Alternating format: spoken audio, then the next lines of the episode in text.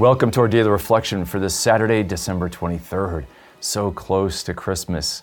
We are now on uh, the cusp of it, and we have beautiful readings today from the church for our daily readings. And the first reading is from the prophet Malachi, chapter 3. And I love these readings. And these readings are some of the opening scenes and readings in the famous performance and program of Handel and his Messiah. And um, one of the things I love to do during the Advent season is listen to part one or act one of Handel's Messiah, because it's all about the coming, the advent of Christ and the birth of the Messiah. And it's such a glorious hymn. I recommend it if, you, if you're going to listen to any Christmas music uh, this weekend. Uh, listen to Handel's Messiah Act 1 especially. And what's so important is that one of the few, one of the first few texts that we get in the Old Testament that Handel gives us is this very important text of Malachi 3. So it's interesting that Handel did this as well as the church, giving us in preparation for the birth of Christ. And Handel takes this text of, you know, the Lord whom you seek will suddenly come to his temple. God's going to appear and he's going to come back to Israel. And the question is, who can endure the day of his coming? And who can stand when he appeareth, right? When he appears. Who can stand? And that's a line from Handel's Messiah that's sung by the, in a beautiful aria uh, by the alto who, as she sings, Who can abide the day of his coming? Who can appear? Who can stand? Is this great question that's posed at the beginning of Handel's Messiah. Who can stand when he appears? And then he is like a refiner's fire. And when you hear the alto's voice singing this line, when she sings fire over and over again, her voice flickers like a flame. And you can almost visualize a flame as you hear that voice. And then it goes on, in the next line, he will, re- he will refine the sons of Levi and purify the sons of Levi. So he will be like a refiner's fire, purifying the sons of Levi. And then you get this idea of purify, purify, which sounds a lot like and echoes the word for fire earlier in the line in Handel's Messiah. And the idea is like, look, even in the Old Testament, who can abide the day of God's coming? When God comes to Israel, even the priests won't be pure enough for his coming. And God will have to purify even his priests. And so I love the very next text after that text of purifying the sons of Levi. Guess which next prophecy Handel gives you? It's Isaiah 7:14. Behold, a virgin shall conceive and bear a son, and shall call him Emmanuel, God with us.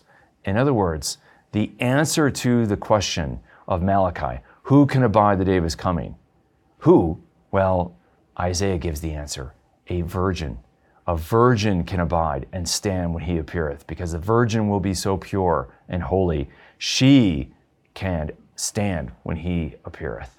So I love that it's the virgin who can, can stand and, and be the one who abides the day of the Lord's coming at Christmas. And so that gives us great hope and, and, and reflecting on Mary.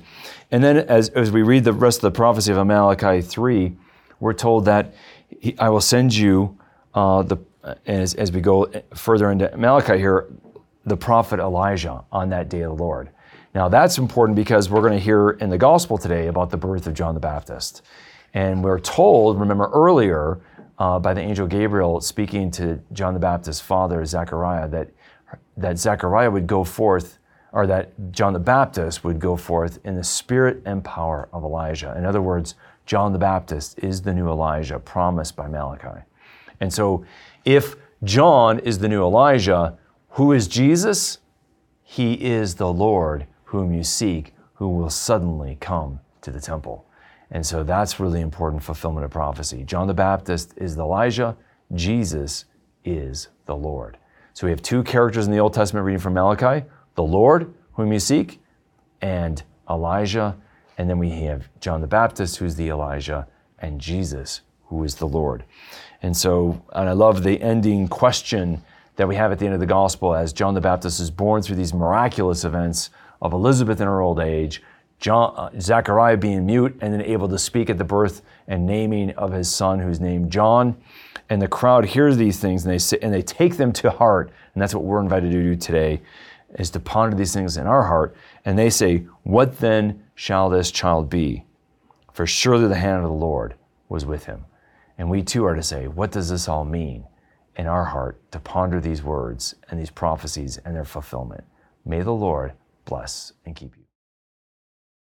This daily, re- this daily reflection is brought to you thanks to the generous support of the Mission Circle. Join the Mission Circle to help Catholics worldwide understand, live, and share their faith. Sign up at missioncircle.org today. To sign up and start receiving these daily reflections in your inbox every day for free, visit formed.org/daily and enter your email. You can watch these reflections in video format by visiting formed.org. Formed is an online Catholic streaming service created by the Augustine Institute and Ignatius Press, with award winning studies and parish programs, inspiring audio content, movies, ebooks, and family friendly kids programming.